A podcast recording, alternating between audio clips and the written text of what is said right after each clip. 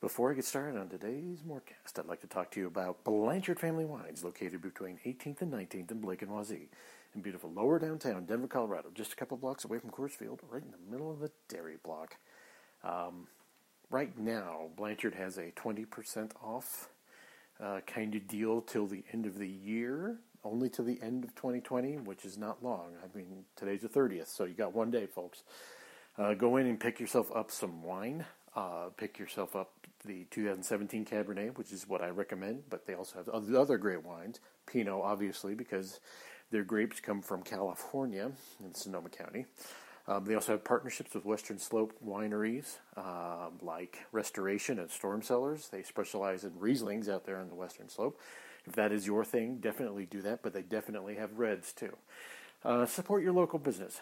Money that goes directly into Colorado and Denver. Um, all of these businesses really need your help right now. And go get yourself a bottle. Go to bfwdenver.com. Either get yourself a bottle, check out what they have, or go to and look at their virtual wine tastings, which are really good, really popular. Um, just check them out. Um, they are uh, probably the most popular thing on their website right now. It's a great experience. Um, but it's really just a local business, and it's a local business that, like all these other businesses, are struggling to survive here in this atmosphere during a pandemic. Go in and check them out, or excuse me, go in, but go to bfwdenver.com to check them out. Uh, get yourself a bottle. Um, obviously, it's the winter, so outdoor dining is kind of not really an option. Uh, obviously, things are kind of messed up right now, so go go to bfwdenver.com and get yourself a bottle or do some other things. Um, get yourself a virtual wine tasting too. They're on Facebook and Instagram under Blanchard Family Wines. Once again, they are located between 18th and 19th in Blake and Wazee, in beautiful lower downtown Denver, Colorado. Just a couple blocks away from Coors Field, right in the middle of the dairy block. When you go in, tell them Jeff Morton from TCSG Podcast sent you there. What is up, everybody? Thank you all for joining me on the latest Morecast, part of the CSG Network. I'm, of course, your host, Jeff Morton. Okay, folks, I wasn't going to podcast today. In fact, I was going to like maybe have yesterday's podcast be the last podcast of the year. Um, and that changed when the Nuggets lost to Sacramento last night in a kind of a predictable loss, I'm going to say. Um, it was not only a scheduled loss, it was uh, they were missing Jamal Murray.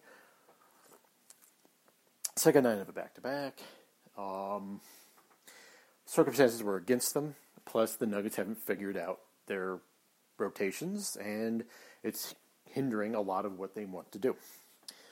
Um, and I know a lot of my podcasts, least, lately at least, have been centered around Michael Porter Jr. But the online discourse about MPJ has just infuriated me because it is denying what we all have acknowledged readily since Jerami Grant left. And I think there's that denialism is kind of contributing to this odd anxiety about Michael Porter Jr. Um, last night's a good example. Horrifically bad defense in the in the second quarter. Just just awful, awful defense from Michael Porter Jr. Really bad. I, I there's no way to sugarcoat it. The guy was just uh, borderline incompetent in that second quarter. Um, it led to the Nuggets being down by 12 points going into halftime. On the flip side of that, Michael Porter Jr. went thermonuclear on offense in the third quarter and almost single handedly, let's be honest with you, pulled the Nuggets back to leading that game going into the fourth. And then the Nuggets ran out of steam because uh, Malone had to play Porter and Jokic uh, a lot more minutes on the second night of a back to back than he wanted to, right? A lot of that has to do with the second unit, but that's a subject for another day. Um, and I have come to the conclusion that we have so overthought the Michael Porter Jr. experience that we can't even enjoy it, and it's really frustrating. It is really, really frustrating. Some of it is people listen far too much to the coach and I tell I, t- I had the same mantra when George Karl was here. Don't go to a and listen to a coach's press conference and listen to what they have to say. The people you need to listen to are the players. And when it comes to this, they will tell you what it needs to be done. And that's just the 100% fact. Nothing against Malone. It's just uh, he can control rotations and do all that stuff, but re- in reality, who's going to make it work is the players.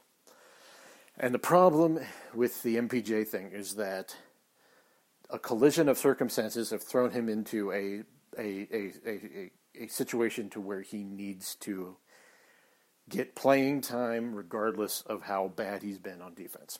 And I think when we look at this, we all know knew this would happen. We knew these growing pains would happen. We knew that it was going to be clunky.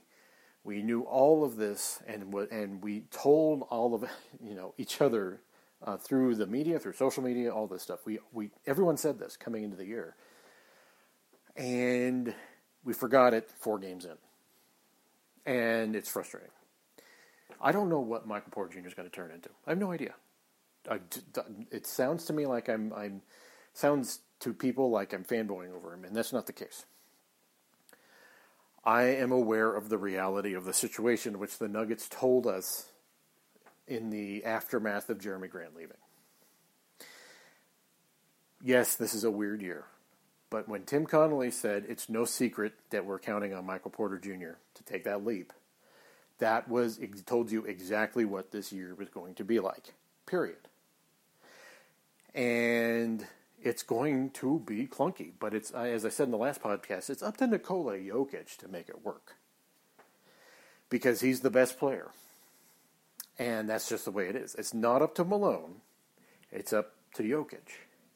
Now, the interesting thing about the third quarter last night was that Porter the thing about Porter is he's extremely efficient regardless. He's an efficient player who can score a bunch. Those are those two things are extremely rare. A lot of scorers, quote unquote, are not efficient. They're volume shooters. Um, think Jamal Crawford. Uh, he's a scorer, right? Um, even Kevin Durant is not what you would call efficient, right? Um, Durant gets up a lot of shots, right? Porter is more in the mold of a Durant uh, in that kind of way. People forget Kevin Durant was borderline incompetent on defense for, I would say, the first five, six years of his career, right? Uh, they the, the Thunder really did a lot of things to hide Kevin Durant. Um, he was big enough to cover things with his wingspan, but I'll be well, let's be honest with you. There's a reason they brought in Kendrick Perkins in uh, the year they went to the finals. Um, there are there are reasons certain things happened because Durant took a long time to become a better defensive player. He's not a world beater, but it, it took him time the anxieties over Porter are, I think, misplaced because we all knew this was going to happen and we all knew these deficiencies. And I think the the collective and and I'm look, I'm not absolving myself from this. I'm not lecturing everyone. I, this is just in general. You get caught up in the season and you forget what you knew coming in. And I think the Nuggets management knew this was going to be rough circumstances forced them into do, bake. Look at look at it this way: if Jerami Grant was here, if they were able to sign Jerami Grant, um, uh, it would look a little different right now, right? Hell, even Malone probably would be starting Jerami Grant over Michael Porter Jr. Right? Um, the reality of the situation is it's not that Jerami Grant was so good. It's the fact that this is they have they're having to microwave Michael Porter Jr.'s development. What I wanted coming into the year was a commitment to give Michael Porter Jr. consistent minutes. And that's something he did not get at all last year, and which was probably to his detriment, right? We're not acknowledging the elephant in the room, people. And it's that the wildly inconsistent minutes that Michael Porter Jr. got last year did nothing to help him when he got to the playoffs. And the reality of the situation is the Nuggets right now are in a position where they have no choice. Let me repeat that. They have no choice. Jerami Grant left. It's not about Mason Plumlee. It's about Jerami Grant leaving. So you hear rumors and all this stuff, of trades and stuff like that. Let me tell you something, folks. If Michael Porter Jr. doesn't play, right? If you're talking about trades, Michael Porter Jr. doesn't play, his value tanks. If uh, because right now, people, all the people are going to look at, and this includes NBA scouts, all the people are going to look at is the fact that he scored 30 points on 12 of 18 shooting. Right? First of all, that percentage is insane. Absolutely insane to get 30 points on that efficient in shooting, right? And I think he hit four three pointers. I mean, it was just ridiculous. It was, it was, it was. We don't have a player on the roster who can score like that. But he was a sieve defensively. And that was just 100% the case. And I said this yes the last podcast, but if this is absolutely true and holds true right now, if this was 2016, no one would give a shit. But it's 2020 going into 2021, and we have an expectation of playoffs. You just came off the Western Conference Finals, and the expectations are high. But we, in like, as we look, we knew coming in that Malone specifically was going to have trouble with this, which is why he needed to suck it up and just start him. One of my big problems with uh, him toying with starting Will Barton was that there was no guarantee uh, Porter would get any substantive minutes with Nikola Jokic because of the way Malone does his bench slash starter lineup. And that was one of the things that was hindering Michael Porter Jr. There is a reality of the situation in that you, Nikola Jokic, as I said in the last podcast, is completely unique. And getting used to playing with him is a process that takes a while, right?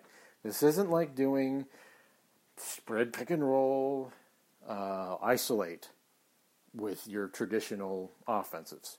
This is a big man who directs traffic, who wants you to cut. It is very much, I mean, folks, you don't want to hear this, but this is very much like uh, the Shaquille O'Neal uh, Lakers or the uh, or the any of the, the teams that ran triangle. Right. This is very much a very an inverted, and I, I would call it an inverted triangle offense that the Nuggets run through Jokic, and it is harder to get used to that. And one of the problems that Porter has had integrating with Jokic is that you can, and, I, and this was said by um, Matt Moore on the Lockdown podcast today, is that you could tell that Porter is just frustrated standing over there. He's frustrated.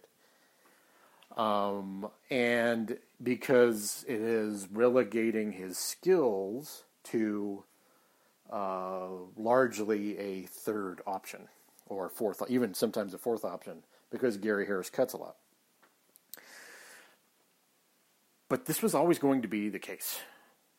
I, I mean, I think our collective amnesia drives me nuts, and that's why that's why I had to do this podcast today. It's frustrating. It's frust- It's frustrating to watch a an entire social media slash Nuggets fandom forget and forget that the likelihood of the Nuggets taking a step back this year increased exponentially